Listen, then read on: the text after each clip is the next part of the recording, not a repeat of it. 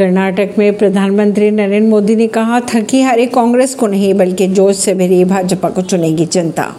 PM ने कहा कि अस्थिर सरकारों के कालखंड से कर्नाटक का बहुत ज़्यादा नुकसान हो चुका है। अब कर्नाटक जैसे समृद्ध महान परंपरा वाले राज्य में अस्थिर सरकार के कारण युवाओं के सपने भी चुर चुर होते दिखाई दिए। कर्नाटक को विकास की नई ऊंचाई पर ले जाने के लिए भाजपा जैसी सरकार ही स्थिर और मज़बूत सरकार दे सकती है। प्रधानमंत्री नरेंद्र मोदी ने शनिवार को कर्नाटक के हुमुनाबाद, बेलगावी और विजयपुरा में चुनावी सभा को संबोधित किया।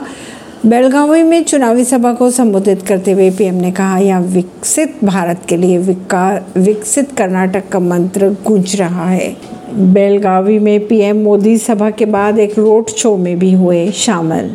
ऐसी खबरों को जानने के लिए जुड़े रहिए जनता सरिश्ता पॉडकास्ट से। परवीन दिल्ली से।